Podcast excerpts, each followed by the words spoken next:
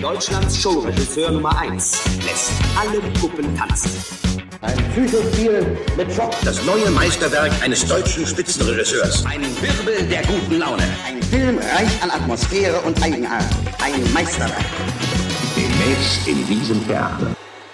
Herzlich willkommen zu einer neuen Episode der Rückblende. Ja, wir haben diesmal einen Titel ausgesucht, wo wir sicherlich ganz viel über Jean-Paul Belmondo sprechen werden, denn er ist zweifellos der Star dieses Films. Er ist ja noch vor gar nicht allzu langer Zeit verstorben im September 2021, aber er wird sicherlich in Erinnerung bleiben als einer der größten Genre-Stars des europäischen Kinos und dementsprechend haben wir heute, und das hatten wir auch noch nicht so oft, einen französischen Film, den wir hier besprechen. Es geht um Abenteuer in Rio. Und Marius, man kann schon mal sagen, Abenteuer in Rio, sowohl was die Handlung betrifft, als auch für Jean-Paul Belmondo selber, ähm, was die Produktion betrifft. Aber wie immer starten wir, glaube ich, wieder ein mit einem kurzen Überblick über die Handlung, oder? Ja, ganz genau. Würde ich sagen, bleiben wir beim altbewährten. Worum geht's in dem heutigen Film? Adrien, ein französischer Soldat, das ist natürlich Jean-Paul Belmondo, der kommt für einen Heimaturlaub nach Paris, um sich zu erholen natürlich in erster Linie, aber auch um seine Freundin Agnès, gespielt von Françoise d'Orléac, zu besuchen. Doch daraus wird nichts, denn die Ereignisse überschlagen sich. Aus dem Völkerkundemuseum in Paris wird nämlich eine wertvolle Statue gestohlen. Damit geht alles los. Ähm, von dieser Statue gibt es drei Exemplare, muss man dazu wissen. Diese drei Exemplare wurden von drei Teilnehmern einer Brasilien-Expedition vor Jahren gefunden. Adrians Freundin Agnes ist die Tochter eines dieser Expeditionsteilnehmer und sie weiß, wo ihr inzwischen verstorbener Vater sozusagen seine Statue in Rio deponiert hat. Als Agnes dann vor Adrians Augen entführt und nach Rio verschleppt wird, nimmt Adrien kurzerhand die Verfolgung auf. Also aus der Inhaltsangabe merkt man schon, wir bleiben nicht lange in Paris, es geht schnell nach Rio, ja, und schnelle Schaupalatzwechsel, das sind ja auch Merkmale des Genres, mit dem wir es hier gewissermaßen heute zu tun haben. Das ist nämlich der Abenteuer, ja, man kann auch vielleicht ein Stück weit sagen, Actionfilm. Da hast du ja, glaube ich, schon mal ein bisschen was dazu gesagt, dass Actionfilm vielleicht gar nicht so ein ganz reines Genre ist, aber wird hier auch der Abenteuer in Rio häufig darunter so ein bisschen geführt. Und ja, zu diesem Abenteuer- und Actionfilm kommen auch noch Elemente des Comic Films dazu, dazu später mehr. Fangen wir vielleicht mal an mit dem Abenteuerfilm. Ich habe gerade schon gesagt, regelmäßig wechselnde Schauplätze an exotischen Orten, das ist so eines der Merkmale. Es gibt auch dabei diverse Subgenres, ähm, beispielsweise der Mantel- und Degenfilm, der Piratenfilm. Ja, und das Genre des Abenteuerfilms war eigentlich schon so im ganz klassischen Hollywood ein sehr, sehr beliebtes Genre. In den 20er und 30er Jahren gab es die Abenteuerfilme mit Douglas Fairbanks. Da muss man dazu sagen, unser heutiger Regisseur Philippe de Brocard war da ein großer Fan. Insofern vielleicht auch eine der Inspirationsquellen für unser heutiges äh, Werk oder beziehungsweise überhaupt einen Abenteuerfilm mal anzugehen. Ja, was gab's äh, sonst für Klassiker im, im alten Hollywood? Natürlich ein Film, der lief, glaube ich, erst vor ein paar Tagen mal wieder im Fernsehen auf Arte. Robin Hood, König der Vagabunden mit Errol Flynn. 1938, dann 1948 die drei Musketiere mit Gene Kelly, natürlich auch ein großer Name. Ich habe gerade gesagt, Piratenfilm ist ein Subgenre, da fällt einem natürlich der rote Korsar ein mit Burt Lancaster, Regie Robert Siodmak. Ja, und wo wir heute im französischen äh, Film unterwegs sind, muss man sagen, ab den 50er Jahren hat dieses Genre des Abenteuerfilms auch so eine Art Revitalisierung im französischen Kino erlebt. Ähm, vor allem Jean Marais ist da zu nennen, der da in sehr vielen Filmen aufgetreten ist, beispielsweise 1954 in Der Graf von Monte Cristo oder 1962 in Die Eiserne Maske. Ja, und als dieses Genre einmal so wieder revitalisiert wurde, hat man dann Anfang der 60 Jahre, Anfang der 60er Jahre auch durchaus den ein oder anderen damaligen Jungstar mal äh, sich in dem Genre versuchen lassen. Allen voran natürlich unser heutiger Hauptdarsteller Jean-Paul Belmondo, der hat in Cartouche der Bandit ähm, gespielt 1961, auch schon unter der Regie von Philippe de unserem heutigen ähm, Regisseur, aber auch Alain Delon hat in jungen Jahren schon Abenteuerfilme gedreht. Hier ist zu nennen 1963 Die schwarze Tulpe. Ja, und wenn man heute so über den Abenteuerfilm nachdenkt und so die, die großen modernen Klassiker, da ist wahrscheinlich so mit die erste Assoziation die Indiana Jones Reihe, die startete ja auch vor nunmehr über 40 Jahren. Ich glaube, der neue Teil steht auch in den Startlöchern. Ähm, Regie natürlich damals vor ähm, Steven Spielberg und das ist auch noch ein ganz interessanter Fakt, denn äh, wie aus mehreren Quellen überliefert ist, hat sich Steven Spielberg auch ganz offensichtlich für seine Indiana Jones Reihe an unserem heutigen Film, also Abenteuer in Rio, inspirieren lassen. Er soll sogar Philipp de Broca im Nachgang einen Brief geschrieben haben und sich quasi nochmal für die Inspiration bedankt haben. Ja, und ähm, so viel vielleicht zum Abenteuerfilm und jetzt ähm, habe ich ja eben angedeutet, ja, so Comic-Elemente ähm, haben wir hier auch drin und das merkt man ja, wenn man sich den Film anschaut, allein schon daran, auch wie rastlos hier unsere Hauptfigur, der Adrien ist, der hat's hier wirklich von einer, von einem Abenteuer ins nächste, so wie man es eben aus den Comics im Buch oder auch im Zeichentrick her kennt. Ja, und ich finde, mit dieser Auswahl, mit dieser Filmauswahl, die wir heute haben, schließen wir an vieles ganz wunderbar an, äh, was wir in der Vergangenheit schon mal diskutiert haben. Einerseits, wenn wir über Comic-Verfilmungen reden, dann äh, noch nicht allzu lange her, haben wir da ja auch einen italienischen Film äh, Danger Diabolik, Gefahr Diabolik äh, besprochen, wo auch die Genre-Einordnung rund um ja, Comic-Verfilmungen natürlich Thema war.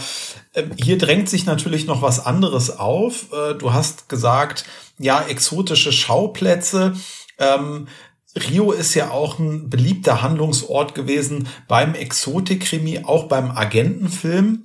Ähm, da haben wir ja auch schon mal eine Genre-Einordnung geliefert. Agentenfilme hatten wir schon verschiedene im Programm, aber gerade rund um Comics, Kommissar X, was ja auch quasi die Mischung gerade aus Exotik-Krimi und ja Agentenfilm auch ist, da hatten wir schon ausführlich drüber gesprochen. Wer da noch mal reinhören will, da gibt's also die ganze Genre-Einordnung.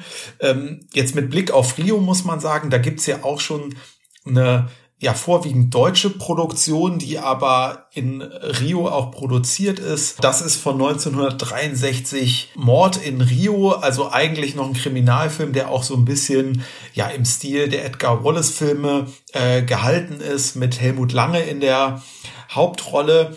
Und dann gibt es so eine ganze Reihe natürlich an diesen typischen Filmen aus der Agentenfilmwelle eben.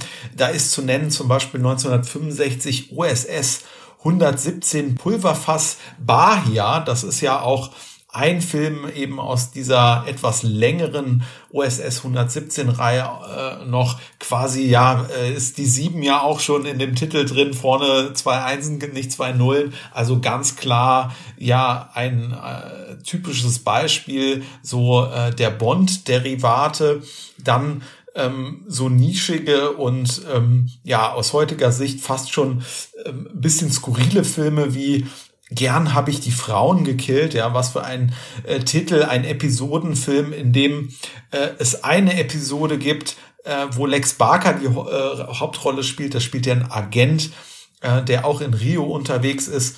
Und dann 1966 Unser Mann in Rio. Das ist vom Titel her alleine schon äh, interessant, weil äh, dieser Film gerne mit dem verwechselt wird, den wir hier heute besprechen. Und das liegt daran, dass eben der US-Titel von Abenteuer in Rio wiederum That Man in Rio ist und der US-Titel aber von Mann in Rio ist Kiss the Girl and Make Them Die. Also ähm, da merkt man schon, je nachdem, in welcher Landessprache man gerade unterwegs ist, ist da Verwechslung, äh, Verwechslungsgefahr. Und dieser Film Unser Mann in Rio ist wieder äh, wiederum in diesem ganzen Eurospy-Feld ja ein Film, der für diese 007 Derivate ein unglaublich gutes Renommee ist und da ein Film ist, den man sich auch sehr, sehr gut anschauen kann. Und dann gibt es ja schließlich auch noch mal in der 007 Reihe selber gibt's ja auch noch mal einen Ausflug nach Rio und das findet dann 1979 in Moonraker statt. Also der Film hier den wir heute besprechen, der hat natürlich auch diese exotischen Schauwerte, das ist offensichtlich. Und die Handlung hat auch eine Nähe zum Agentenfilm. Da gibt es ganz klar Überschneidungen. Und anlässlich der ersten deutschen Fernsehausstrahlung, das war im Jahr 1975, hat zum Beispiel der Spiegel äh, in seiner Beschreibung gesagt, ja, das ist eine Parodie auf Action- und Agentenkino. Äh, und auch sonst, ne, wenn man über den Film liest, ist immer mal so die Rede von Agentenfilmparodie. Ich denke, das ist einerseits aus heutiger Sicht betrachtet auch irgendwo in Ordnung, weil man spekulieren kann, ja, diese aufkommenden Erfolge der James Bond Produktion, ist das schon ein Einflussfaktor gewesen. Aber unsere Hörer, die uns hier regelmäßig zuhören, wissen auch, das haben wir ja schon äh, genau aufgearbeitet, auch die Agentenfilmwelle in diesem Sinne, dass wirklich in Europa ein Agentenfilm nach dem anderen kam, das kam ja wirklich erst mit diesem bahnbrechenden Erfolg von Goldfinger, also diesem 007-Film, der am 17.09.1964 uraufgeführt wurde und die Premiere des heutigen Films, den wir hier besprechen, das war schon am 5. Februar 1964. Also insofern einerseits mag schon auch Agentenfilm ein Thema gewesen sein. Auf der anderen Seite ist Eurospy Parodie so alleine hergenommen schon auch eine Reduktion und man kann ja auch so an der Produktionshistorie sehen, ähm, der Film hier mit Belmondo, der ist erstmal vor ganz anderem Hintergrund entstanden. Ja, genau, das können wir jetzt eigentlich auch direkt mal machen. Da hast du das Stichwort im Grunde schon ähm, geliefert. Das ist nämlich im Ganzen ganz interessant. Also zunächst muss man sagen, De Brocard und Belmondo, das hatte ich ja eben schon angedeutet, die hatten schon einen gemeinsamen Film gedreht. Das war Cartouche der Bandit und waren dazu in, waren dabei zu Werbezwecken dann in Rio, um den Film so ein bisschen zu bewerben. Und dem ähm, Regisseur Philippe de Brocard, ähm, dem gefiel es dann in Rio so gut, dass er dann so zu Belmondo meinte, hör mal, wir beiden müssen hier unbedingt mal einen Film ähm, drehen. Und äh, wie es so heißt, hatte dann de Brocard auch direkt so ein paar Visionen und Bilder im Kopf, wie das so aussehen könnte. Und unter anderem die Vision von Belmondo, wie er im Smoking und mit Zigarre aus einem Flugzeug steigt, was wir dann ja auch so im fertigen Film sehen und auch diesen, diesen letztlich ähm, Veröffentlichungstitel, also im Original Le Homme de Rio, ähm, den hatte er wohl schon gleich so vor Augen. Ja, also da sind auch zwei Leute aufeinander getroffen, die sich scheinbar ja mochten. Die haben noch öfter zusammengearbeitet. Äh, Cartouche der Bandit von 62 war eben die erste kommerzielle Filmarbeit von dem Regisseur Philipp de Broca, aber andererseits auch die erste Zusammenarbeit der beiden, also äh, die Zusammenarbeit von De Broca und Jean-Paul Belmondo. Und die haben ja auch, wie wir gleich mit Blick auf die Filmografien sehen werden, auch öfter noch zusammengearbeitet. Genau, das gucken wir uns dann gleich nochmal näher an. Und ähm, du hast eben ja gesagt schon, ähm, interessante Produktionsgeschichte, interessanter Produktionshintergrund. Und da ist es, ist eben vor allem hier darauf zu verweisen, dass Philippe de Rocard wohl ein großer Fan einerseits von Jules Verne war, ähm, aber andererseits eben auch ein großer Freund von Tim und Struppi, ähm, diese, die Comics, ähm, die ja ähm, vom belgischen Zeichner Hergé ähm, geschaffen wurden. Und er wollte wohl auch dann eine Realverfilmung äh, mal in Angriff nehmen. Und dann muss man jetzt sagen, ist so die Informationslage so ein bisschen ähm, unterschiedlich. Ähm, die einen Quellen sagen so, die anderen Quellen sagen so, warum es dann letztlich zu keiner wirklichen Realverfilmung gekommen ist. Die einen sagen, oder die einen Quellen besagen, ja, man hatte irgendwie schon Schauspieler sogar für die Rollen eines Tipp- und Struppi-Films gecastet. Und als man das dann so fertig hat, hat man dann erst, oder der Bokar dann erst so richtig gemerkt, ja, so als re wirklich realgetreue Tim und Struppi-Adaption funktioniert dieses Projekt, was man da vor Augen hatte, eigentlich gar nicht so richtig, so dass man dann noch mal so einen leichten Rückzieher gemacht hat.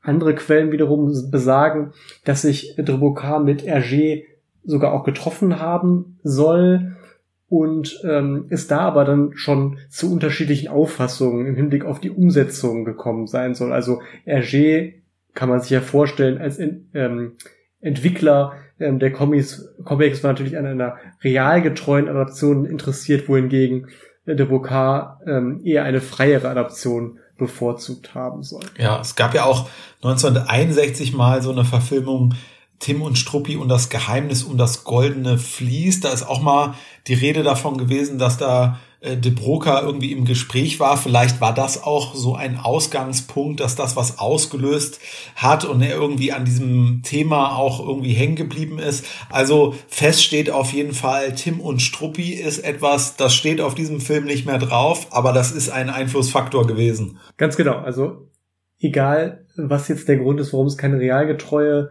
ähm, Adaption gegeben hat. Es ist jedenfalls eine freie Variante geworden, ähm, denn ähm, ja, das eine oder andere Merkmal der Comics findet sich auch noch hier im fertigen Film. Und ähm, wie man ja auch hier und da hört und lesen kann, ähm, gibt es ja wohl auch so das ein oder andere ob jetzt gewollt oder ungewollt, das eine oder andere Versatzstück aus den Tim und Struppi Geschichten hier im Film. Ja, also Fans, die sich da genauer auskennen, die finden da äh, gewisse Szenen wieder, wo sie sagen, das kann man jetzt genau äh, diesem Comic zuordnen ich kenne die Comics jetzt nicht so genau, dass ich das machen könnte. Was man sich aber gut vorstellen kann, ne, wenn man auf der einen Seite hört Agentenfilm, auf der anderen Seite so ein bisschen diese Tim und Struppi Abenteuer äh, sich nochmal vorstellt, da ist der Weg letztlich nicht äh, weit auch. Ähm, Gerade ne, wenn diese Beschreibung, die du eben auch gemacht hast, was macht eigentlich ein Abenteuerfilm aus, das findet sich in beiden wieder. Ähm, wenn man jetzt so ein bisschen auf die Unterschiede äh, blickt, was ist eigentlich anders? Naja, bei Tim und Struppi gibt's natürlich noch die Figur des Kapitän Haddock, da erinnert sich vielleicht auch der ein oder andere noch. Also das ist ja eine, ähm, ja, so ein Buddy, der dann äh, eben mit dem Tim da immer unterwegs ist.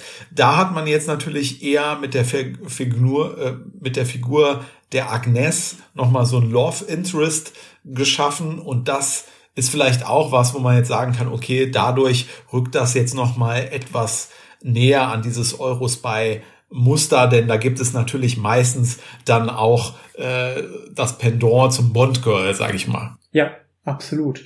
Ähm, ja, so viel vielleicht so zum inhaltlichen Hintergrund. Was gibt's noch Interessantes über die Produktion vor Ort ähm, zu sagen? Zum einen ist es so, wie wir auch später nochmal näher thematisieren wollen, dass auch hier Jean-Paul Belmondo schon eine Großzahl seiner Stunts selber ähm, gemacht hat. Und ähm, das ist, wie man so hört, ähm, zunächst äh, ja auf nicht so viel Wohlwollen beim Produzenten Nuschkin gestoßen, kann man sich auch vorstellen, versicherungstechnische Gründe. Er hat sich, und das glaube ich, ähm, sowohl für den konkreten Film hier als auch für den weiteren Werdegang von Jean-Paul Belmondo ähm, dann nicht ganz unwesentlich, ähm, dann letztendlich glücklicherweise doch äh, breitschlagen lassen, dass der Star auch seine Stunts selber ausfüllen darf. Ja, absolut beeindruckend. Äh, so viel kann man schon mal vorausschicken, äh, was man da zu sehen bekommt. Und dann ist es dementsprechend auch kein Wunder mehr, dass spätestens hier Jean-Paul Belmondo dann wirklich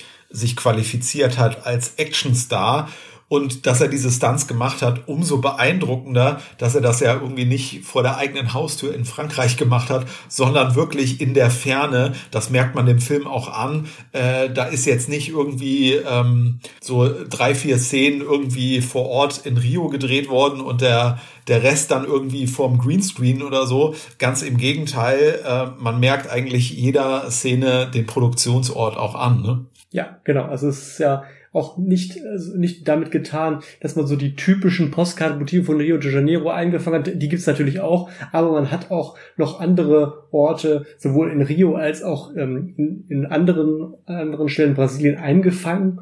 Nämlich vor allem, und das finde ich ist auch so was äh, ganz Interessantes, wenn man sich den Film heute anschaut, man war auch in Brasilia. Das ist ja ähm, heute äh, nach wie vor auch die Hauptstadt ähm, Brasiliens und es ist aber das mag vielleicht der eine oder andere schon mal gehört haben, ja, also eine sogenannte Planhauptstadt. Das heißt, die ist sozusagen erst ähm, ja auf dem Reißbrett geplant worden und das ist auch ähm, 1960 erst geschehen, also ein paar Jahre bevor die Produktion dort Halt gemacht hat. Beziehungsweise sie ist erst 1960 fertiggestellt worden, so rum, also geplant war es schon ein paar Jahre eher. Jedenfalls war sie da noch in einem wesentlich frischeren Zustand als heute, wo man vielleicht nach ein paar Jahrzehnten sagen kann, äh, dass äh, fällt jetzt gar nicht mehr so auf, dass es mal auf dem Reißbrett ähm, geplant wurde, jedenfalls nicht mehr ganz so stark, wie wenn man sich heute den Film aus Anfang der 60er Jahre anschaut. Äh, da hat nämlich, bietet nämlich der Film einen absolut reizvollen Blick, wie ich finde, auf diese damals noch so sehr, sehr junge und vor allem auch absolut unverbrauchte Hauptstadt äh, Brasiliens. Ähm, da gibt's ja wirklich Bilder, wo man so einzelne Hochhäuser sieht und dazwischen äh, weit und breit Wüste, so ähnlich wie wir es aktuell bei der Fußballwärme in Katar teilweise haben, wo man dann ein Stadion mitten in der Wüste hat und links und rechts äh, ist erstmal nichts. Vielleicht noch ein paar interessante Zahlenspiele auch nochmal zur Veranschaulichung des Ganzen. 1964, also in dem Jahr, wo wir hier gedreht haben, hatte die Stadt nämlich und das ist ja wohlgemerkt eine Hauptstadt, 90.000 Einwohner, wo entgegen ist ähm, 2020 dann schon über drei Millionen waren. Also da hat man auch sieht man auch sehr schön, wie dann über ein paar Jahrzehnte ja da die ähm, Population oder die, oder die ähm, Bevölkerung ähm, rasch gewachsen ist. Ja, vielleicht noch zwei abschließende ähm, Fakten noch zu den Produktionsnotizen. Einmal, ganz interessant, da kommen wir vielleicht auch später nochmal zu. Der Film wurde für einen Oscar nominiert, was ja als ausländischer Film immer schon relativ bemerkenswert ist und noch dazu ähm, für das beste Originaldrehbuch, vielleicht auch nicht unbedingt die Kategorie, die sich jetzt als erstes aufdrängt. Und der Film war auch ein absolut kommerzieller Erfolg. Allein in Frankreich hat er fast fünf Millionen Kinobesucher zu verzeichnen gehabt. Ja, war in Frankreich auf jeden Fall einer der erfolgreichsten Filme des Jahres und das hat dann natürlich entsprechend auch im Ausland aufhorchen lassen, dass er da auch entsprechend in die Distribution gekommen ist. Wie immer haben wir jetzt auch schon zu Recht ein bisschen erwähnt, Cast Crew. Und wir wollen natürlich gerade Regie und was den Hauptdarsteller Belmondo angeht, dann nochmal ein bisschen auf die konkrete Filmografie schauen. Fangen wir vielleicht ähm, mit dem Regisseur an, Philippe de Broca. Ja, er begann als Assistent unter anderem von Chabrol und Truffaut, also die großen Namen äh, des französischen Kinos, wo er auch ähm, gelernt hat, ähm, ist aber dann gerade in seiner Arbeit als Regisseur dann gerade eben auch bekannt für die Zusammenarbeit mit Belmondo. Wir hatten schon erwähnt, 62 Cartouche der Bandit, dieser erste große Film von ihm, auch ein Abenteuerfilm mit Claudia Cardinal als Co-Star auch. Dann 64 ist eben Abenteuer in Rio und 65 ein Jahr später die tollen Abenteuer des Monsieur L ist ein Film, ja, da sprechen wir vielleicht ein bisschen später drüber, denn den kann man so mehr oder weniger als direkten Nachfolger betrachten und da wollen wir es so halten, wie wir es auch äh, bei den meisten Besprechungen hier gemacht haben, dass wir im Anschluss an die konkretere Filmbesprechung, äh, wenn es dann einen Nachfolgefilm gibt, darauf auch nochmal eingehen. Damit war aber die Zusammenarbeit mit Belmondo ja längst nicht zu Ende. Das setzte sich auch in den 70er Jahren fort. Genau, da gab es 1973 zunächst den Film Le Magnifique, Ich bin der Größte als Co-Star, hier auch immerhin ähm, Jacqueline äh, Bisset ähm, mit von der Partie. Belmondo spielt da einen Autor von Groschenromanen, der seinem tristen Alltag dadurch entflieht, dass er in seiner Fantasie in die Rolle seiner Helden schlüpft.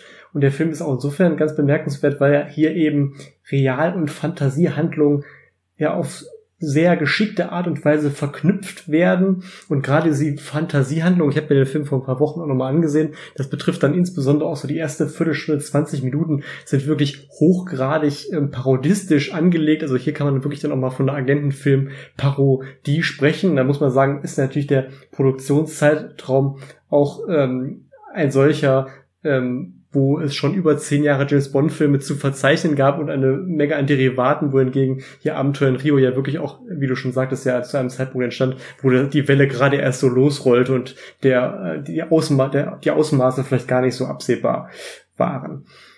Genau, also das ist, ist die eine Zusammenarbeit aus den 70er Jahren, also auch ein sehr, sehr interessanter ähm, Film. Und der zweite ist aus 1975, der Unverbesserliche hier, die weibliche, ähm, der weibliche Co-Star Genevieve, Geneviève Boujol, auch ähm, ein durchaus bekannter Star der Zeit, unter anderem in einem bekannten Katastrophenfilm äh, mitgewirkt, über die wir ja letzte Folge erst gesprochen haben. Da war, sie war nämlich einer der Hauptdarsteller in Erdbeben Capucin übrigens auch mit von der Partie, die hatten wir schon im rosa-roten Panther. Ich glaube, damals hat es auch noch gesagt, hm, die hatten wir ja gar nicht so oft gesehen in anderen Filmen. Das wäre jetzt hier mal so eines der wenigen Beispiele.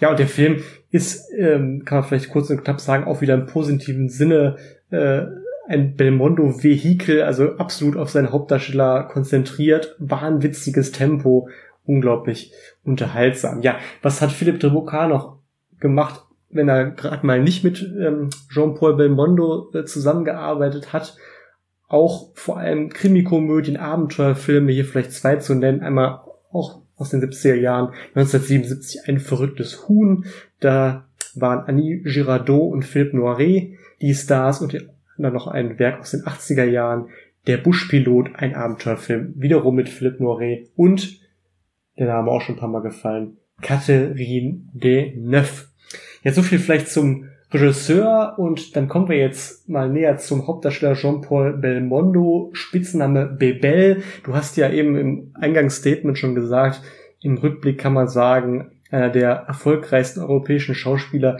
der 60er, 70er und 80er Jahre. Das passt natürlich besonders gut hier in unserem Podcast, weil wir uns ja genau auf die Jahrzehnte ähm, konzentrieren. Und was bei Jean-Paul Belmondo auch immer so bemerkenswert ist, dass er eben einerseits für filmhistorisch bedeutsame Werke, auf der anderen Seite aber auch für zahlreiche Kassenschlager steht, also da beide Welten so vereinigen konnte, wie es nur wenigen gelungen ist. Und ähm, dies wiederum hat aber auch dann zur Folge, dass er so mit den wichtigsten französischen Regisseuren beider Welten, also sowohl die, die mit den Autorenfilmern als auch mit den eher auf den Unterhaltungsfilmen äh, gepolten Regisseuren zusammengearbeitet hat. Und ein weiterer Punkt, der ihn ja absolut kennzeichnet, wir haben es auch schon angedeutet, ist eben, dass er zu einer Zeit, wo das noch gar nicht so üblich war, ähm, dass Stars ihre Stunts selber ausgeführt haben, äh, dies äh, nicht nur einmal äh, gemacht hat und da eben ganz, ganz äh, bemerkenswerte Stunt-Szenen entstanden sind. Wenn wir ja die Filmografie mal so kurz durchgehen, ähm, fällt da, ist da zunächst ein Titel zu nennen, äh, wer so die Nachrufe sowohl auf Belmondo als auch jetzt vor einigen Wochen auf den Regisseur Jean-Luc Godard so ein wenig verfolgt hat. Äh, da kam eigentlich keiner ohne den Film außer Atem aus und das liegt eben daran, dass er eben filmhistorisch sehr, sehr bedeutsam war. Er war für beide, ähm, sowohl für Belmondo als auch Godard so der Durchbruch Bruch ähm, ist so als Genre ein Gangsterfilm, aber vor allem ist er eben dadurch bekannt, dass es so ein Schlüsselwerk ähm, der Nouvelle Vague äh, geworden ist. Das ist ja so eine Filmperiode äh, aus dem französischen Kino, die wiederum dann auch einen sehr, sehr großen Einfluss auf das New Hollywood Kino dann ab Ende der 60er Jahre ähm, hatte. Was zeichnete diese Periode aus? Es gab eine Vielzahl junger, junger Filmemacher, die teilweise auch so aus dem Kritikerkreis kamen. Das war dann vor allem François Truffaut und die auch dann ähm, nicht in die Studios gegangen sind, sondern eben auf der Straße so ein bisschen die Realität mehr abgebildet haben, als das eben im Vorhinein der Fall war und sich auch an außergewöhnlichen Erzähl- und Filmstilen eben versucht haben. Hier Außer Atem sind eben ganz charakteristisch diese Jump Cuts, also Auslassungen im Film. Und äh, ja, aus diesen Gründen unter anderem ist der Film eben heute noch sehr bedeutsam. Ich habe übrigens gesehen, dass Philipp de Broca, der ja zu diesem Zeitpunkt noch nicht äh, Platz auf dem Regiestuhl nahm, sondern eher Assistent war, auch äh, in Außer Atem eine Kleinstrolle hat. Also da hat er auch vor der Kamera mal agiert, wenn auch nicht in großen Rollen. Da spielt er einen Journalist. Also da könnten sich Belmondo und De Broca auch schon begegnet sein. Ja, das äh, war mir bisher auch noch nicht bekannt. Äh, von Jean-Pierre Melville äh, wusste ich es noch. Äh, da kommen wir gleich noch zu ihm. Aber bei De Broca hatte ich es jetzt tatsächlich gar nicht auf dem Schirm. Äh, wirklich ein interessanter Fakt, ja. Und ähm, weil das eben so ein großer Erfolg auch war, außer Atem, vor allem eben auf Kritikerseite, haben auch Belmondo und Godard natürlich nochmal zusammengearbeitet. Das war 1965, 11 Uhr nachts, dann mit Anna Karina, auch so ein weiteres zentrales Werk dieser ähm, Nouvelle Vague. Und ähm, ja, ab 62 haben wir eben schon ähm, gesagt, gab es diverse Zusammenarbeiten mit Philippe Trubocard. Ähm, 62, 63 gab es wiederum auch noch zwei Gangsterfilme mit einem anderen ganz, ganz bedeutenden Regisseur, dessen Namen ich gerade auch schon genannt habe, nämlich Jean-Pierre äh, Melville. Das waren die Filme Der Teufel mit der weißen Weste und die Million eines Gehetzten. 1969 ähm, die, die nächste Zusammenarbeit mit einer französischen Regie-Ikone, dessen Name eben auch schon gefallen ist, nämlich François Truffaut. Ähm, der hat in diesem Jahr nämlich eine Hitchcock-Hommage gedreht. François Truffaut kennen ja vielleicht viele auch von diesem berühmten Hitchcock-Buch, ähm, Mr. Hitchcock. Wie haben sie das gemacht oder so ähnlich, glaube ich, heißt es. Sehr, sehr lesenswert. Und ja, ähm, 1969 gab es dann eben die entsprechende filmische Hommage dann mit Belmondo und Catherine Deneuve, auch der Name ist eben schon ähm, gefallen. Und in den 70er Jahren auch wiederum eine bemerkenswerte, ein bemerkenswerter Teil vielleicht seiner Filmografie, denn ähm, wir haben ja gerade gesagt, Jean-Paul, oder ich habe gerade gesagt, Jean-Paul Belmondo ähm, war ein Star der 60er, 70er und 80er Jahre und wer im Grunde über den ganzen Zeitraum parallel eine große Karriere in Frankreich und darüber hinaus hat, das war Alain Delon. Und da lag es natürlich auch nahe, dann die beiden mal in einem Film zu vereinigen. Diese beiden, ja, sie waren auf jeden Fall Konkurrenten. Ich glaube, über die Jahre ähm, hatte man sich auch so eine Art Freundschaft äh, dann herausgebildet, vor allem dann in späteren Jahren, wo man sich dann auch mehr und mehr geachtet hat. Jedenfalls, diese beiden hat man für die Gangsterfilme Borsalino und Borsalino und Co. Ähm, gemeinsam vor die Kamera gebracht natürlich auch große Produktionen. Und jetzt hatten wir ja schon so den einen oder anderen Regisseur aus dem Arthouse-Bereich. Ähm, De Brocard wiederum ist ja eher aus dem, Unterhal dem Unterhaltungsbereich zuzuordnen und dazu gehört natürlich auch Henri Verneuil, mit dem hat Belmondo auch mehrere Filme zusammen gedreht. In den 70er Jahren äh, zwei ganz, ganz tolle Genrefilme, die ich sehr empfehlen kann. Das sind Der Kuh und Angst über der Stadt, ähm, jeweils mit sehr, wie immer, sehr hörenswerter Musik von Ennio Morricone. Der Kuh, das ist so ein Heist-Movie in Athen gedreht, wo sich Belmondo ein ganz ja, spannendes und packendes Duell mit Omar Sharif liefert. Und Angst über der Stadt, das ist so eine gewissermaßen so die französische Antwort auf Dirty Harry, ähm, harter Kopf und Polizeikrimi, beziehungsweise Polizeikrimi äh, mit ganz, ganz spektakulären Stunts auch über den Dächern äh, von Paris. Dann spätestens ab 80er Jahre kann man sagen, also in den 70ern war noch so ein bisschen so ein Zwischenbereich, wo es zwar auch Genrefilme gab, aber die noch so ein bisschen anspruchsvoller waren. Spätestens ab, 80, ab den 80ern hat sich Belmondo dann eigentlich so auf den reinen Unterhaltungsfilm ähm, verlegt, nach wie vor mit immensem Erfolg, hier insbesondere zu nennen, was ja vielleicht sogar auch der Titel ist, den man heute mit am meisten mit Belmondo verbindet, nämlich Der Profi von 1981. Auch nicht zuletzt wegen der tollen Titelmelodie Chimay von ähm, Ennio Morricone.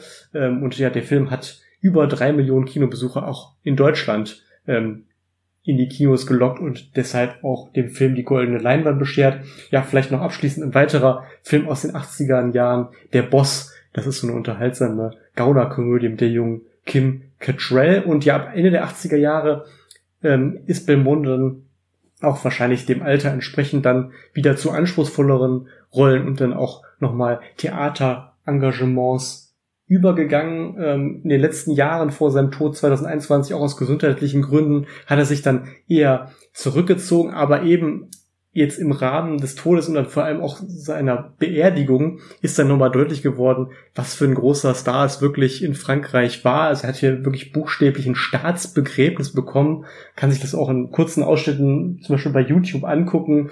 Habe ich mir jetzt in der Vorbereitung auch nochmal gemacht. Äh, wirklich beeindruckend. Also unter den Trauergästen unter anderem Präsident Macron äh, mit Gattin, ähm, viele bekannte Gesichter aus der Filmbranche und der, der Sarg äh, war dann auch eingehüllt in Franzö eine französische Fahne und dann passend, absolut äh, passend, ich habe es eben erwähnt, Chimay, die bekannte Melodie aus dem Film Der Profi, die wurde dann noch von einer Kapelle angestimmt, während dann der Sarg äh, so feierlich äh, davon äh, transportiert hat, was äh, nicht wenige da ähm, unter den Zuschauern dann auch zu Tränen gerührt hat. Also wirklich sehr, sehr bewegender und absolut würdiger Moment äh, für so einen großen Star. Und wenn man sich das anschaut, merkt man eben, ja, da geht wirklich ein Volksheld und ähm, habe dann auch in dem Moment so ein bisschen überlegt, hm, hat, für welchen deutschen Filmstar hätte man das gemacht? Hat man das gemacht in dem Umfang mit, mit also Staatsoberhaupt äh, unter den Gästen wahrscheinlich selten. Ne? Ja, absolut. Das ist wirklich Wahnsinn da fehlt einem auch irgendwie der Vergleich. Er ist eben auch ein unnach,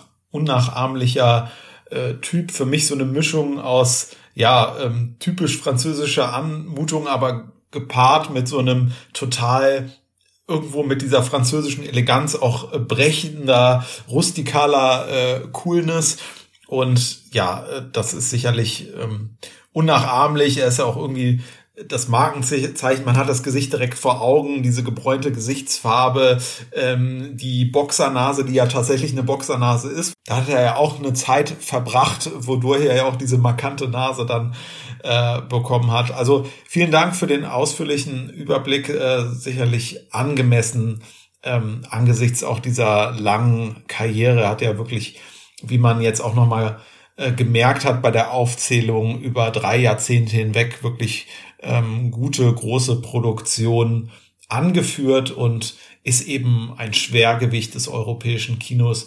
Konnte es, finde ich, auch locker mit Hollywood-Stars aufnehmen, was man ja auch immer wieder an so Aspekten merkt, wie zum Beispiel der letztgenannte Film Der Boss, äh, von 85 wirklich sehr unterhaltsam, der dann 1990 ja auch von Hollywood äh, kopiert wurde, machen die ja ganz gerne mal, wenn sie sagen, da ist was besonders gut im Ausland, na, dann produzieren wir das irgendwie nochmal selber mit äh, unseren Stars. Das war in dem Fall ein verrückt genialer Coup mit äh, Bill Murray hat bestimmt gar nicht jeder auf dem Schirm, dass äh, da der Boss so der Ursprung ist. Und ich finde, obwohl auch ein verrückt genialer ein ganz unterhaltsamer Film ist, aber wenn man da äh, Bill Murray mit dem Belmondo-Part vergleicht, da kann er dem Belmondo schon nicht ganz das Wasser reichen, würde ich sagen. Ja, der ähm, Bill Murray-Film, den muss ich tatsächlich, äh, steht noch auf, auf meiner Liste, muss ich mir ja nochmal anschauen, deswegen kann ich da den Vergleich gar nicht ziehen, aber es ist ja letztlich oft so, dass dann das Original dann doch nochmal den größeren Charme hat. Insofern würde es mir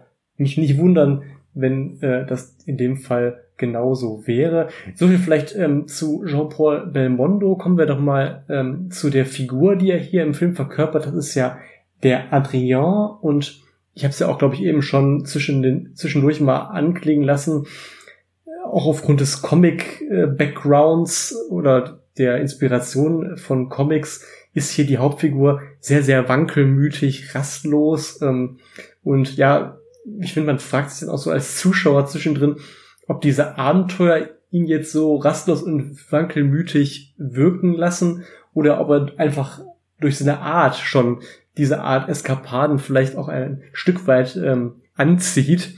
Und ähm, wir haben ja eben schon auch über die Schnittmenge oder nicht vorhandene Schnittmenge teilweise auch äh, mit James Bond ähm, gesprochen. Ein Vergleich, finde ich, drängt sich, oder an einer Stelle drängt sich ein Vergleich so ein bisschen auf, nämlich in dem Moment, wo er so mit einem weißen Smoking äh, da auf dieser Party ist, ja, glaube ich, auch, oder auch erscheint oder wo er aus dem Flugzeug steigt. Ähm, jedenfalls in diesen Momenten, äh, da geht er für mich absolut so als 007 äh, durch. Ne? Ja, in dem Moment muss man daran denken. Auch sonst haben die beiden ja gemeinsam, dass sie einen militärischen Hintergrund haben. Ne? Das wird ja bei 007 auch immer mal angespielt. Wobei das bei Bond natürlich länger zurückliegt. Ähm, der ist da ja hat er ja längst eine Entwicklung genommen, äh, dass er sich Beluga Kaviar und Champagner servieren lässt. Das ist jetzt hier bei der äh, Figur des Adrien ja nicht so. Der ist ja noch einfacher Soldat und kommt da ja quasi zu Beginn des Films auch direkt ähm, aus dem ist da im Zug zu sehen, äh, hat da irgendwie noch ähm, das obligatorische Baguette in der Hand. Das ist so das, das erste Bild, was man immer sieht. Also dann ist ja, beginnen ja da diese viel zitierten acht Tage Urlaub, die er da hat. Äh, das ist so offensichtlich seine Flucht aus dem Alltag dann. Die wird dann, also diese Flucht aus dem Alltag wird natürlich nochmal ganz anders als geplant, aber man merkt auch schon so, ja, das sind jetzt für ihn so die acht Tage Lotterleben, die möglich sind. Ähm, und ja, er ist ja auch bemüht um so eine gewisse großspurige Wirkung vor Freunden und vor seiner Freundin. Äh, es gibt da ja noch unmittelbar, als sie da aus dem Zug steigen, noch den Dialog, äh, dass der Freund da irgendwie sagt, na ja, vielleicht ähm, hat deine Freundin da gar nicht auf dich gewartet und dann sagt er, oh, du hau ich links und rechts eine runter und mach Schluss.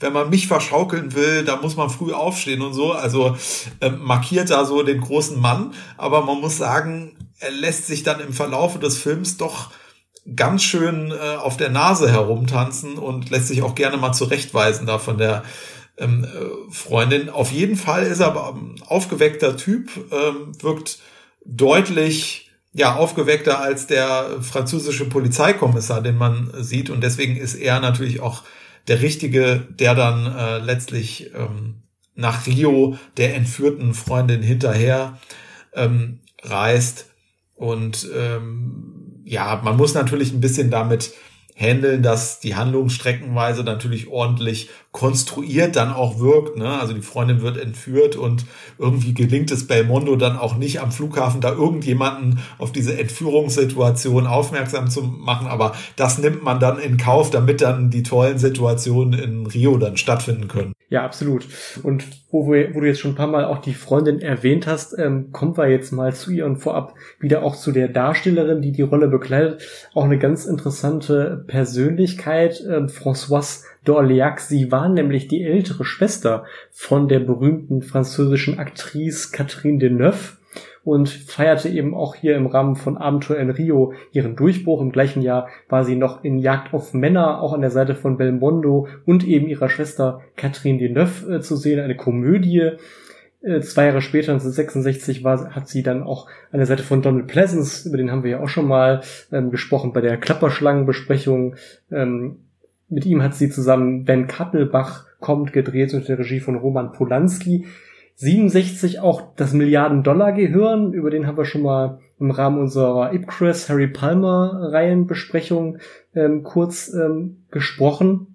Und im selben Jahr noch so ein Film, den ich ganz bemerkenswert finde, Die Mädchen von Rochefort. Das ist ein Music-Film, ähm, wo sie an der Seite ihrer Schwester Catherine Deneuve äh, zu sehen war und die beiden auch tatsächlich Schwestern gespielt haben. Also im Film sind die ebenfalls Schwestern.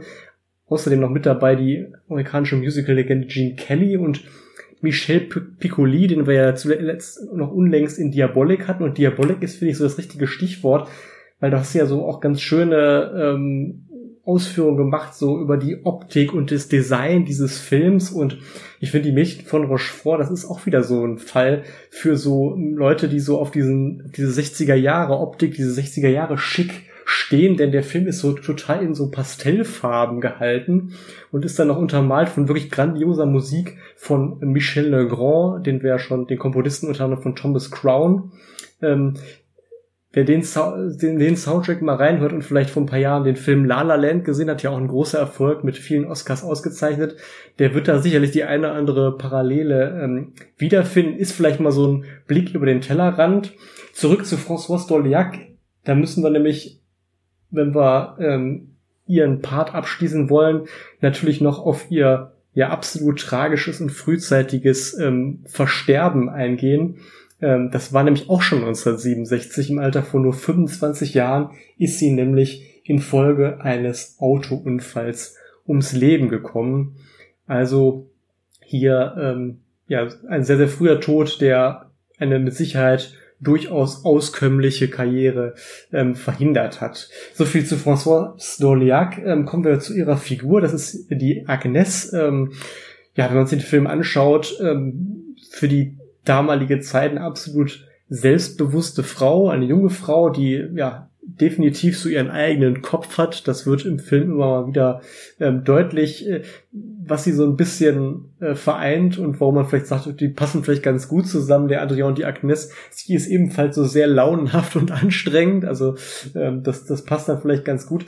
Äh, da vielleicht mal so beispielhaft herausgegriffen, so eine Szene, wo sie dann schon beide in Rio sind und ähm, Adrian und Agnes schon längst wieder aufgefunden hatte, sich beide dann so ein bisschen kabbeln und sie dann äh, ins Wasser springen möchte und auch schon dazu ansetzt und Adrian dann so sagt, oh, aber Agnes, du kannst doch gar nicht schwimmen, so. Und das ist so ein, äh, so ein Beispiel, ähm, so für diese, für diese Art, ähm, setzt ihren oder möchte ihren Kopf durchsetzen und die eine oder andere Handlung ist vielleicht dabei oder gerät dabei mitunter ein wenig unüberlegt. Ja. Sie ist ja auch so eine Tochter aus auf jeden Fall so einer bedeutenden Familie. Ähm, der Vater gehört ja eben auch zu diesen höheren Kulturkreisen da. Sie fährt ja auch so ein super auffälliges rotes Cabrio in diesen ersten Szenen, ja. die noch in Frankreich spielen. Und insofern ist der einfache Soldat, der äh, Adrien, sicherlich auch das ist sicherlich mit ein Grund, dass er da so bemüht ist um so eine gewisse Großspurigkeit, tritt da vor ihr so mit Zigarre auf, hat direkt seine Uniform abgelegt und irgendwie im, im, im Koffer äh, schon äh, einen anderen Anzug dabei. Ne?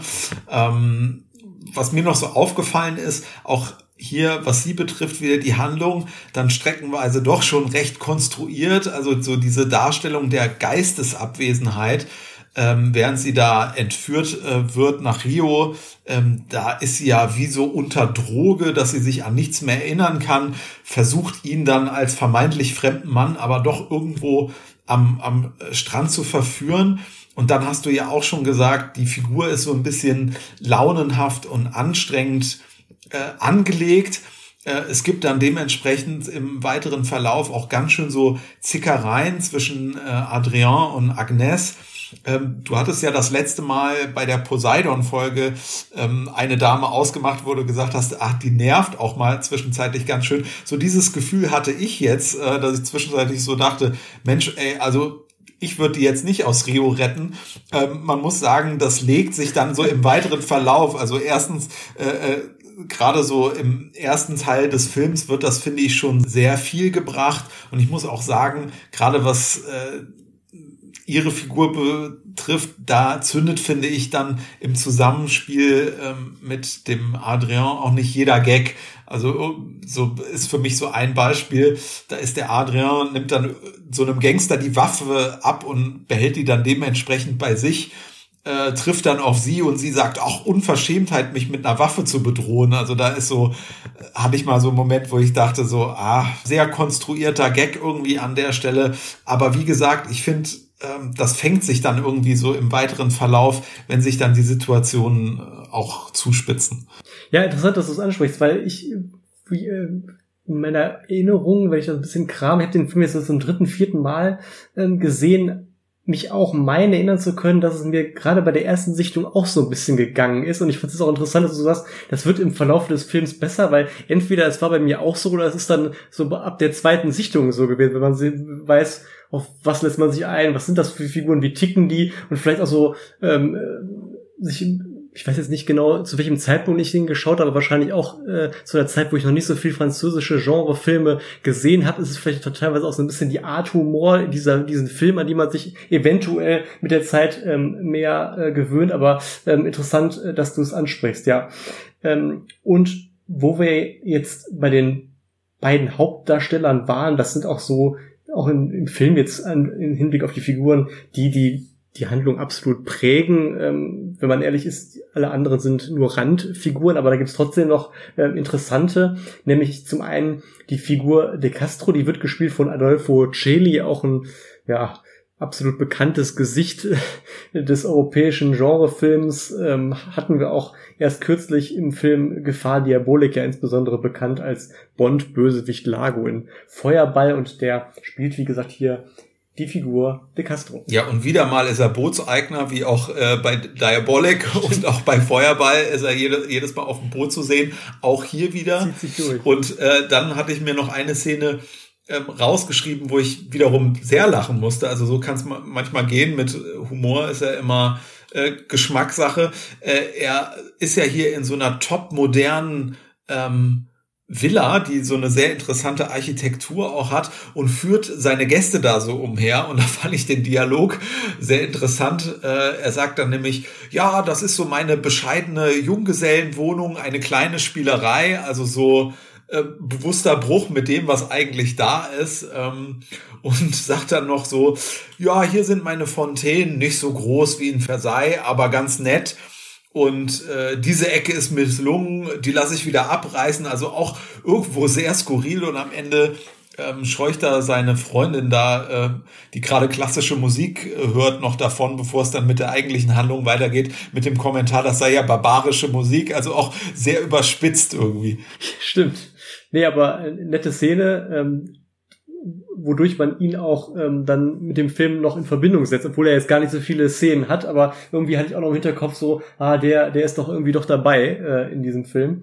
Und ja, ein weiteres bekannt, durchaus bekanntes Gesicht auch des europäischen Genrefilms, ähm, ebenfalls mit von der Partie hier, ist Jean Servais, den verbindet man auch vielleicht eine Parallele, wo wir sagen, Adolfo Celli insbesondere mit Feuerball. Hier ist es bei Jean Servais vor allem der Film Rififi von Regisseur Jules Dassin, weil es ja heute eigentlich so als das wegweisende Heist-Movie gilt. Das ging ja auch in Deutschland dann so weit, dass im Nachgang an den Film Rififi gewissermaßen äh, so im deutschen Sprachgebrauch so ein geflügeltes Wort für besonders ausgeklügelte Raubzüge ähm, wurde und ähm, ja, wahrscheinlich auch durch den Erfolg ist er dem Genre dann auch durchaus treu geblieben, hat noch in weiteren Heist-Movies mitgewirkt, zum Beispiel an einem Freitag um halb zwölf mit Nadja Tiller, P Peter von Eyck und Rod Steiger.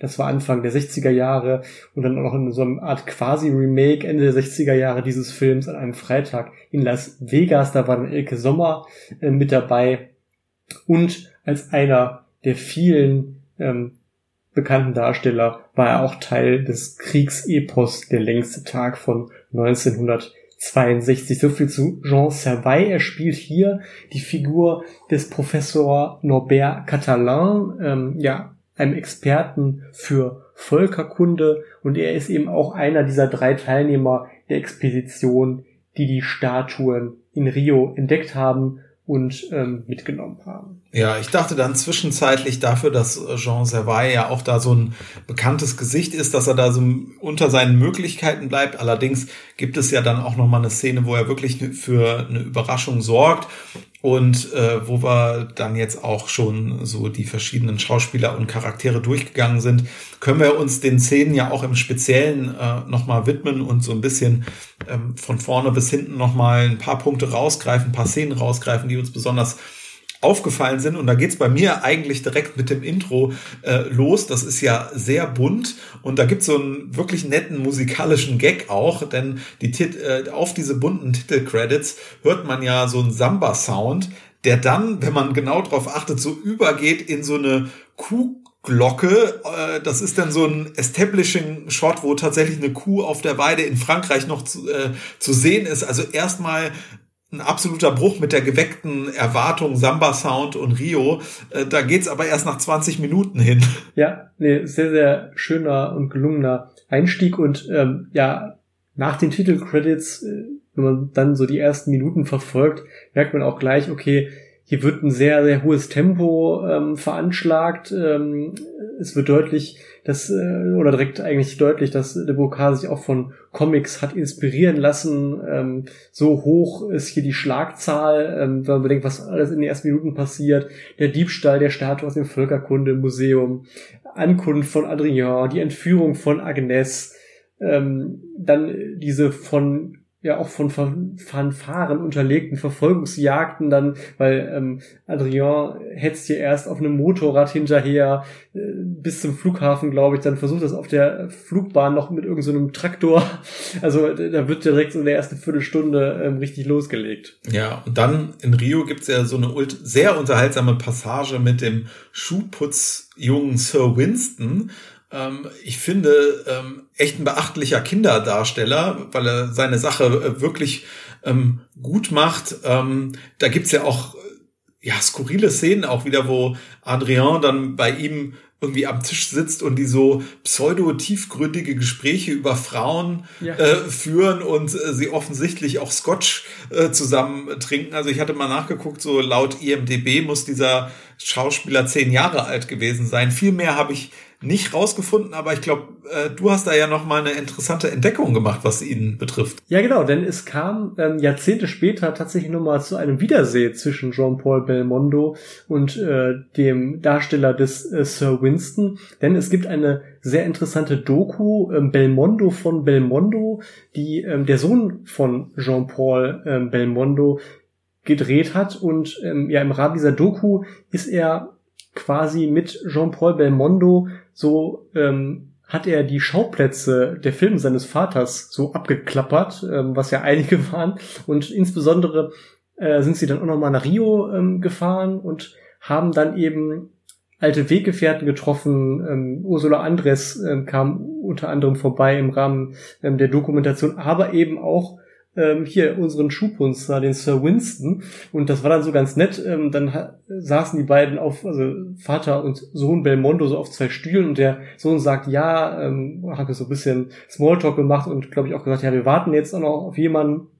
Und irgendwann setzt sich halt so ein Mann mittleren Alters ähm, Belmondo gegenüber. Und der guckt ihn erst ein paar Sekunden an, kann überhaupt nichts mit ihm anfangen, guckt total verdutzt. Und nach ein paar Sekunden fällt dann so der Groschen, weil er wahrscheinlich auch gedacht, ah, ich sitze hier in Rio, ein Mann mittleren Alters, ne, ähm, wie alt war der, als ich hier Abenteuer in Rio gedreht habe? Oh, das könnte möglicherweise ähm, der Junge sein, weil der auch dann durchaus ja kleine Berühmtheit erlangt hat durch den Film. Und ähm, ja, das ist einfach nochmal so ein ganz netter Moment. Also von 2014 ist die Doku, also auch durchaus schon Belmondo im, im hohen Alter und ähm, ja, die kann man sich unter anderem bei Amazon Prime ansehen, aber ist auch auf DVD erhältlich. Ja, mein Interesse ist auf jeden Fall geweckt. Also was für eine äh, tolle Idee, äh, dann auch Belmondo da vorher nichts von zu sagen, sondern äh, die ja. da nochmal so aufeinander äh, treffen zu lassen. Da muss ich auf jeden Fall, muss ich, das muss ich mir auf jeden Fall dann nochmal ansehen. Ja. ja, ist auf jeden Fall sehr charmant gemacht, weil die dann auch im Cabrio dann so äh, da rumfahren und auch an allen möglichen anderen Schauplätzen ähm, vorbeischauen. Also ähm, wer sich, wer sich da ein bisschen für Belmondo und die Filme der Zeit interessiert, definitiv empfehlenswert. Ja, und wir haben es ja auch eben schon angedeutet, ähm, was den Film absolut ausmacht, sind diese spektakulären Stunts, die eben Jean-Paul Belmondo ja auch größtenteils selber gemacht hat und was bleibt da vor allem in Erinnerung? Unter anderem ähm, total bemerkenswert, weil es auch ganz tolle Bilder auch sind, auch vor allem auf den heute heutzutage größeren Bildschirm, wo man sich so diese Filme ja auch glücklicherweise anschauen kann, ähm, finde ich besonders schön hier diese Panoramaaufnahme, wo dann Belmondo an der Außenfassade äh, eines Hauses an der Copacabana dann klettert und man, man sieht so links so, dass das Meer rauschen, die Straßen und ihn dann eben da in dieser schwindelerregenden Höhe, also absolut beeindruckende Aufnahmen. Ja, absolutes Postkartenmotiv und dann auch noch der Körpereinsatz von Belmondo dazu.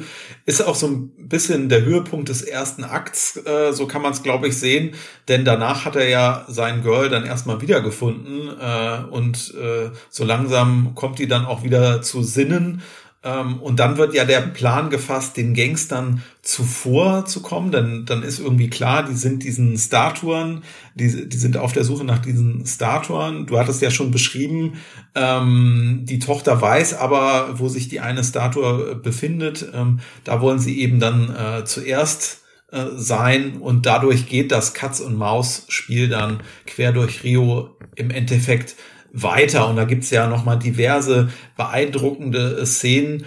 Äh, es gibt dann so äh, Szenen, wo Belmondo vor einem Auto flüchtet und sich in so einem schier ein endlosen Feld, äh, wo es so braunen Sand, braunen Boden gibt, wo er sich mehrfach so vor dem Auto in Sicherheit werfen muss.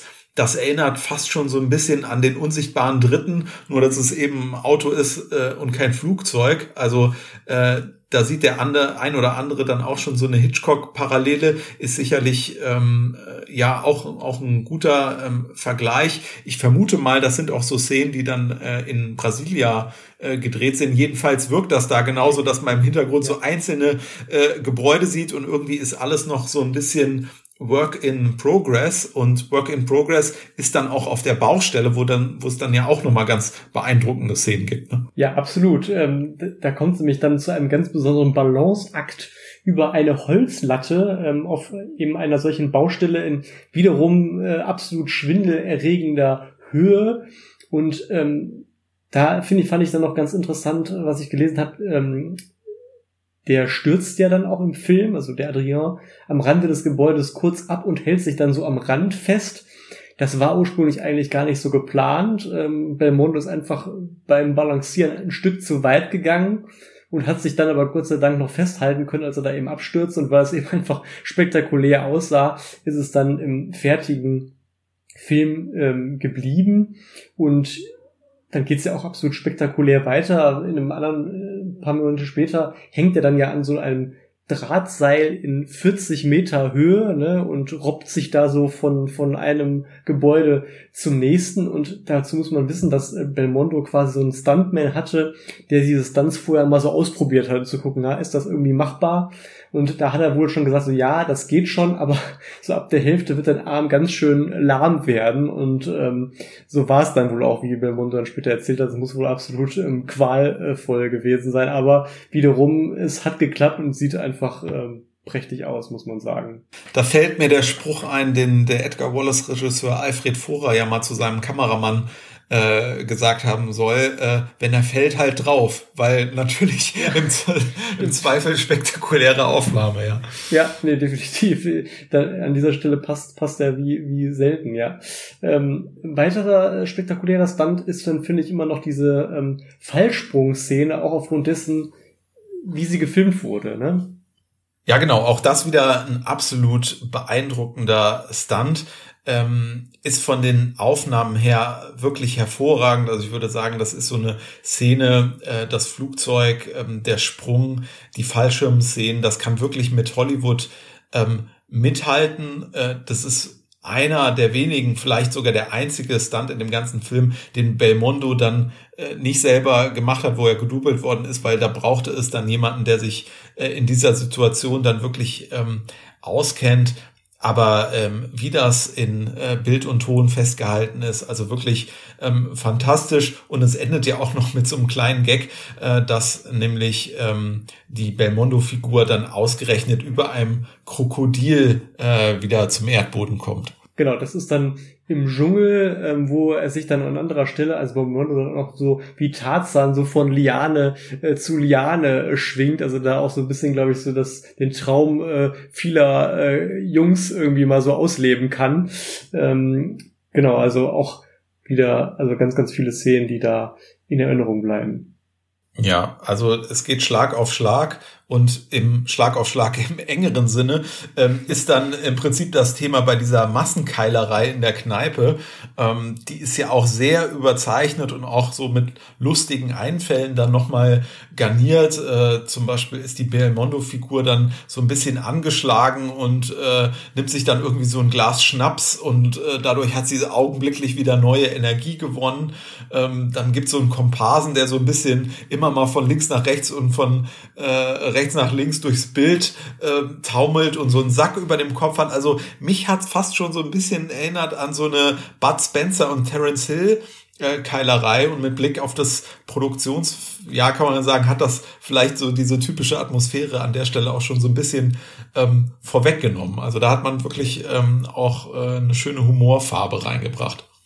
Ja, Humor ist äh, schon das richtige Stichwort. Da gibt es nämlich noch so einen Moment, äh, der da durchaus in diese Humorsparte fällt, als nämlich ähm, Adrian und Agnes in Rio ein Auto brauchen und ähm, ja, Agnes so fragt, ja, welche Farbe möchte ich denn wohl? Und ja, Adrian dann so mit den Augen rollt, oh, rosa mit grünen Sternen, dann kommt so ein plötzlicher Schnitt und im nächsten Moment fahren sie dann eben wirklich in einem rosa Auto mit grünen Sternen, äh, was natürlich insofern amüsant ist, weil derartige ähm, Autos natürlich jetzt nicht gerade an jeder Straßenecke stehen. Also ein ganz netter Moment, der auch den Spiegel ähm, dazu bewegt hat, äh, diese Szene in seinen Kanon der 100 außergewöhnlichsten Momente der Filmgeschichte aufzunehmen. Ja, Wahnsinn. Also da muss ich mich vielleicht noch mal hinterfragen. Das war bei mir wieder wiederum so ein Moment, wo ich erstmal so dachte, was ist das denn jetzt? Also passt jetzt, hätte vielleicht besser in so eine OSS 117 Parodie oder äh, gar in so einen Slapstick-Film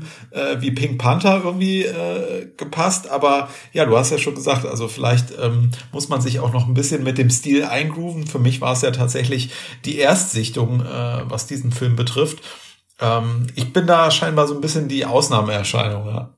Ja, vielleicht auch wieder so ein bisschen so eine Parallele ähm, zur letzten Folge. Du hast ja eben schon angesprochen, wo ich ja gesagt habe, hm, bei hier Höllenfatih Poseidon, die Shelley Winters äh, überzeugt mich nicht so ganz und sie war dann irgendwie letzten Endes für einen Oscar sogar nominiert und hat einen Golden Globe gewonnen. Also sieht man schon mal, wie unterschiedlich auch so ähm, die Eindrücke ähm, sein können. Kommen wir vielleicht noch zu einem äh, ganz interessanten Punkt, den du auch eben schon so ein bisschen angedeutet hattest. Denn es kommt dann ja tatsächlich auch zu so einem Twist nochmal inhaltlich im Hinblick auf den Drahtzieher, der mich auch wirklich überrascht hat.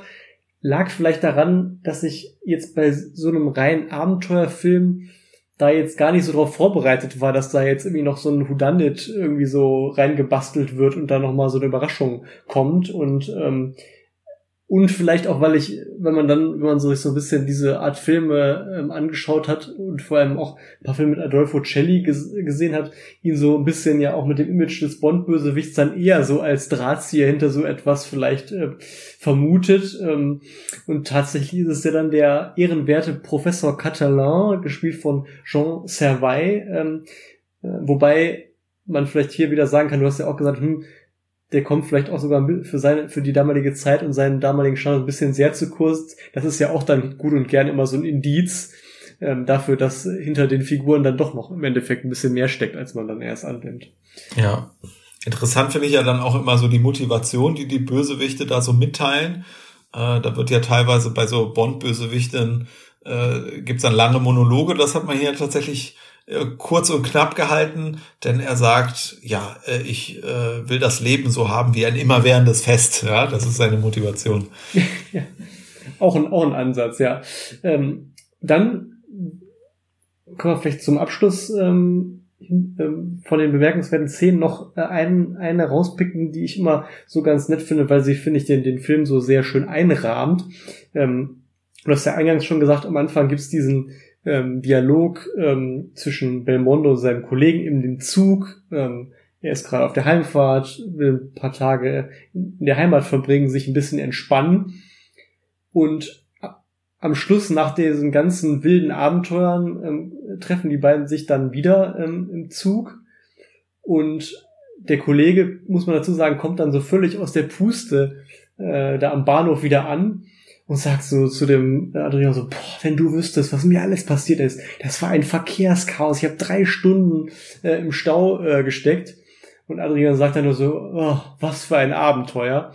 Und der eingeweihte Zuschauer, der natürlich mit Adrian hier diese ganz wilden äh, Hetzjagden und ähm, ja, Abenteuer eben in Rio verbracht hat, der kann dann angesichts dieser ähm, Schilderungen des Kollegen natürlich dann nur milde lächeln oder schmunzeln. Und ja, finde ich ähm, einerseits ein ganz nette Schlusspointe und eben ähm, insofern ganz schön gelöst, weil es eben so einen Rahmen bildet um den Film. Eingangssequenz ähm, Schlusssequenz ähm, ja, rundet das Ganze eben sehr schön ab.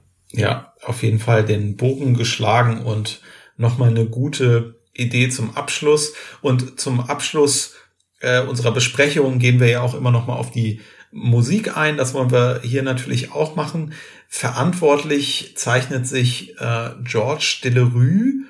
Das ist jemand, der wirklich äh, sehr tatkräftig im Filmgeschäft unterwegs war, äh, denn er hat für über 300 Filme die Musik äh, beigesteuert. Und ja, bei so einer Anzahl ist eigentlich klar, dass darunter bessere und schlechtere sind. Es sind in jedem, in jedem Falle auch verschiedene Belmondo-Filme äh, dabei, zum Beispiel auch der Nachfolgefilm, über den wir ja gleich sprechen werden, äh, die Abenteuer des Monsieur L, dann das Superhören zum Beispiel, in der Nouvelle Vague, die du ja auch schon heute angesprochen hast, ist er auch äh, tatkräftig in Erscheinung äh, getreten und er war auch äh, in Sachen Filmmusik einmal für den Oscar nominiert. Das war 69 äh, bei dem Historiendrama Königin für 1000 Tage und ähm, 79 hat er sogar einen bekommen. Das war bei der Filmromanze Ich liebe dich, I love you, je t'aime. Also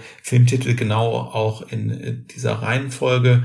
Ähm, und ja, dann war er auch nochmal beteiligt bei Platoon, ganz andere Zeit, 86 Oliver Stone. Also da zeigt sich schon, äh, wie die 300 Filme zusammengekommen äh, sind. Es war eben auch eine ganz ähm, große Dauer, die er ähm, in dem Bereich unterwegs war. Man muss ja sagen, in dem Film hier ist der Musikeinsatz ja eher spärlich. Wir haben ein bis zwei Momente, wo Musik äh, vorkommt, haben wir ja erwähnt, äh, wie zum Beispiel äh, die Titel-Credits. es gibt auch so äh, ja, Musikeinsatz, ne? dieser Einbruch, Einbruch im Museum ganz zu Beginn. Äh, ich glaube, so bei einigen ähm, Establishing-Shots äh, wird Musik eingesetzt, aber es gibt dann auch gerade so diese Spannungssequenzen und auch Kampfszenen, äh, die hat man dann wirklich mu musikalisch eher nüchtern gehalten. Äh, da kommt gar kein, äh, kommt Musik äh, so gut wie gar nicht vor. Ich mag das auch durchaus, wenn man es mal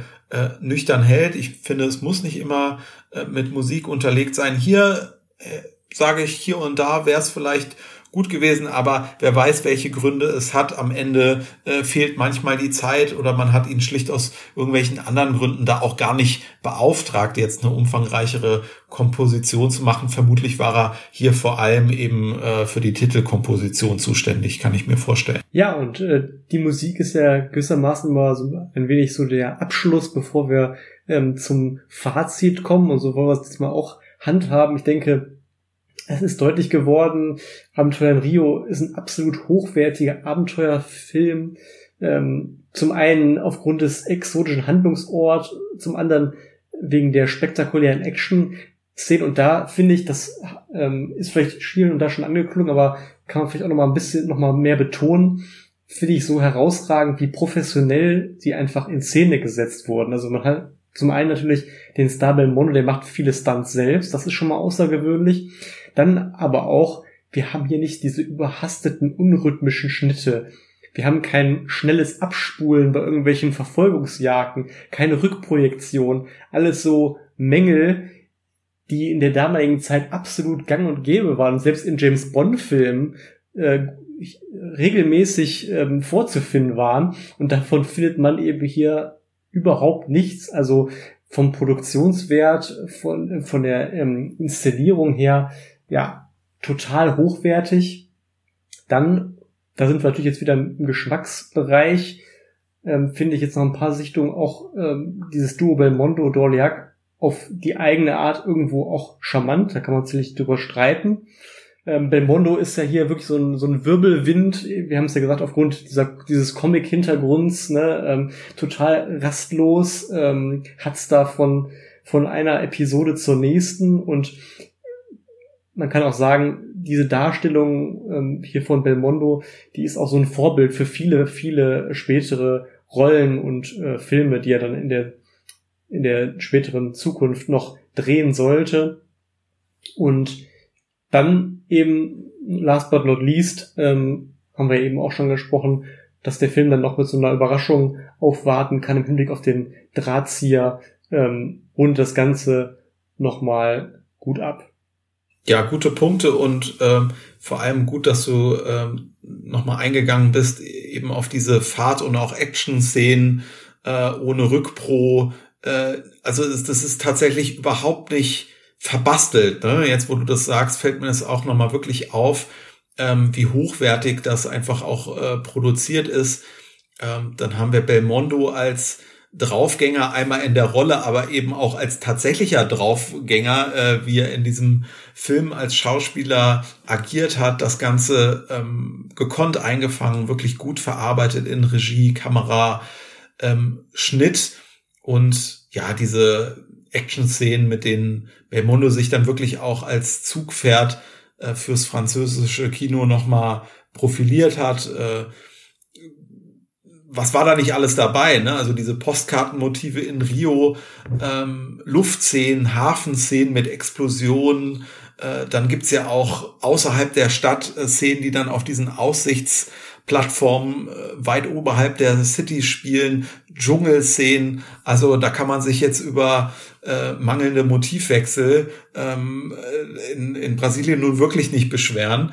Ähm, dann hatte ich ja gesagt, naja, stellenweise diese Parkquerelen, ähm, das hat mich hier und da etwas genervt, ähm, ist aber auch im Verlaufe der Handlung äh, dann weniger geworden.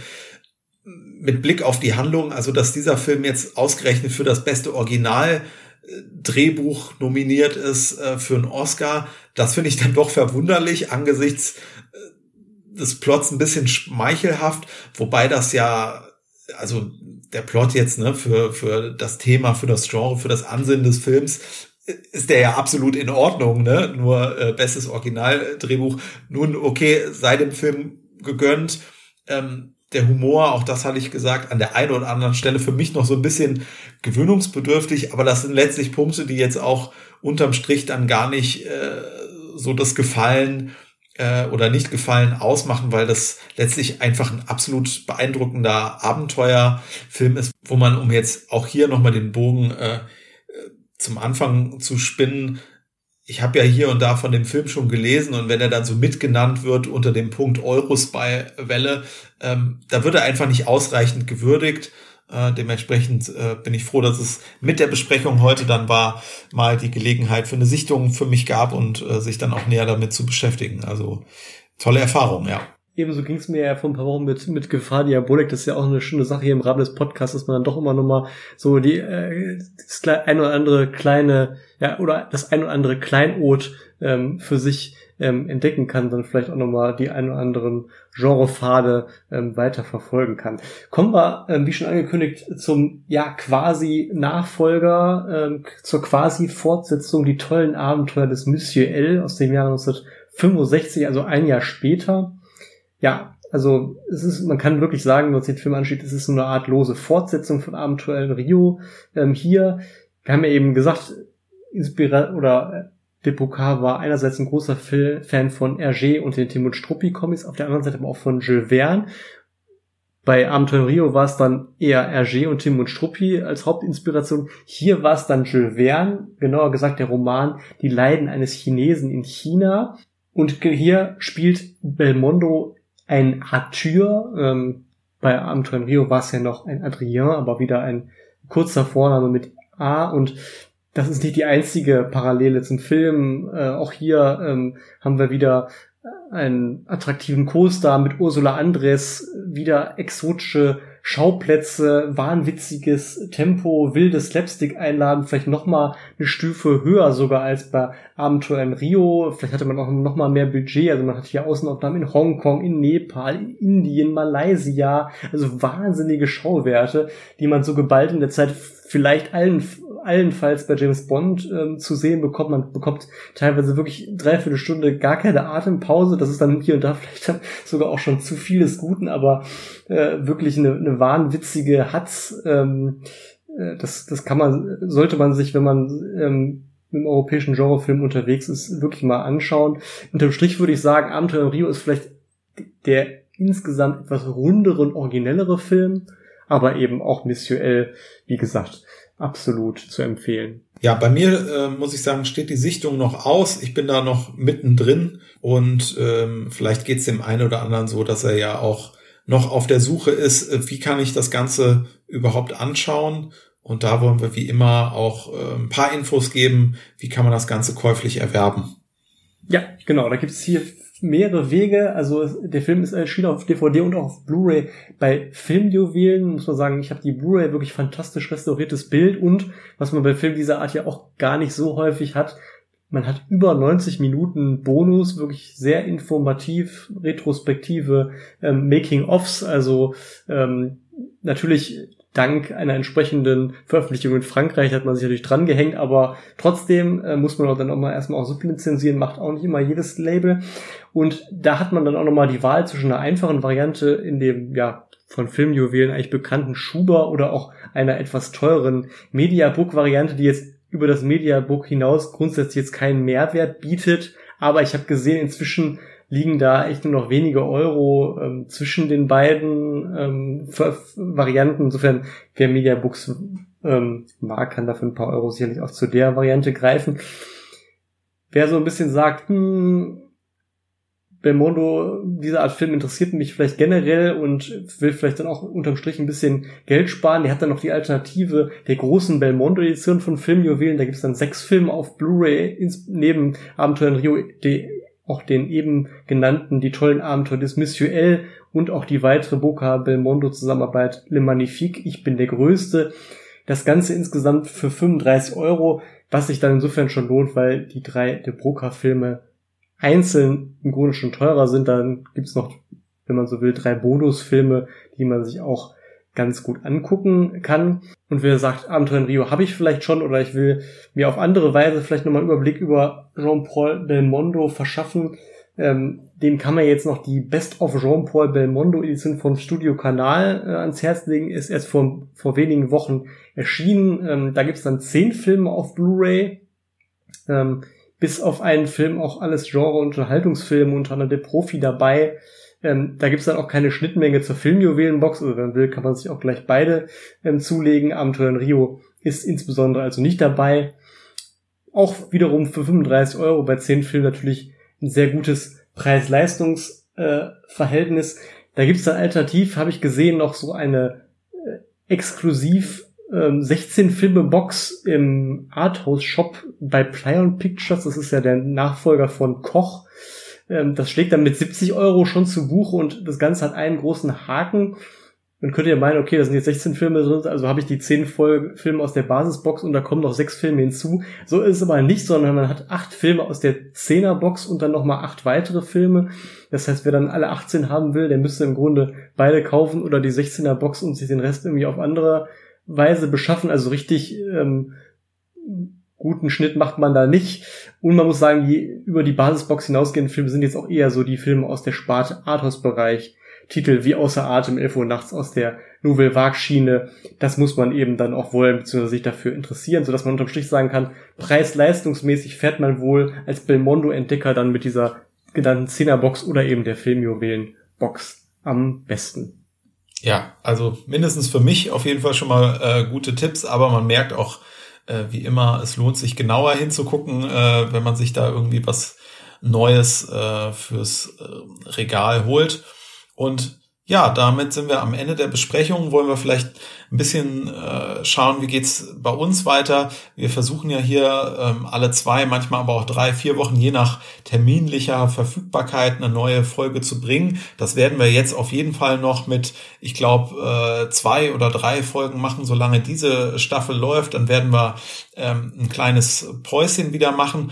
Äh, was wir in dieser Staffel noch geplant haben, lasst euch überraschen. Und dann werden wir uns natürlich in der Pause auch damit beschäftigen, hm, was haben wir denn so vor, was nehmen wir uns für Filme vor ähm, für die nächste Staffel und da äh, natürlich auch der Aufruf an euch, gebt uns gerne mit rein, welche Filme wir hier auch mal ausführlich besprechen wollen, denn äh, da nehmen wir auch wirklich gerne eure Tipps entgegen und ja, dann würde ich sagen, hören wir uns hier wieder, wenn es das nächste Mal wieder heißt, neue Folge Rückblende. Ja, bis zum nächsten Mal. Tschüss. Tschüss.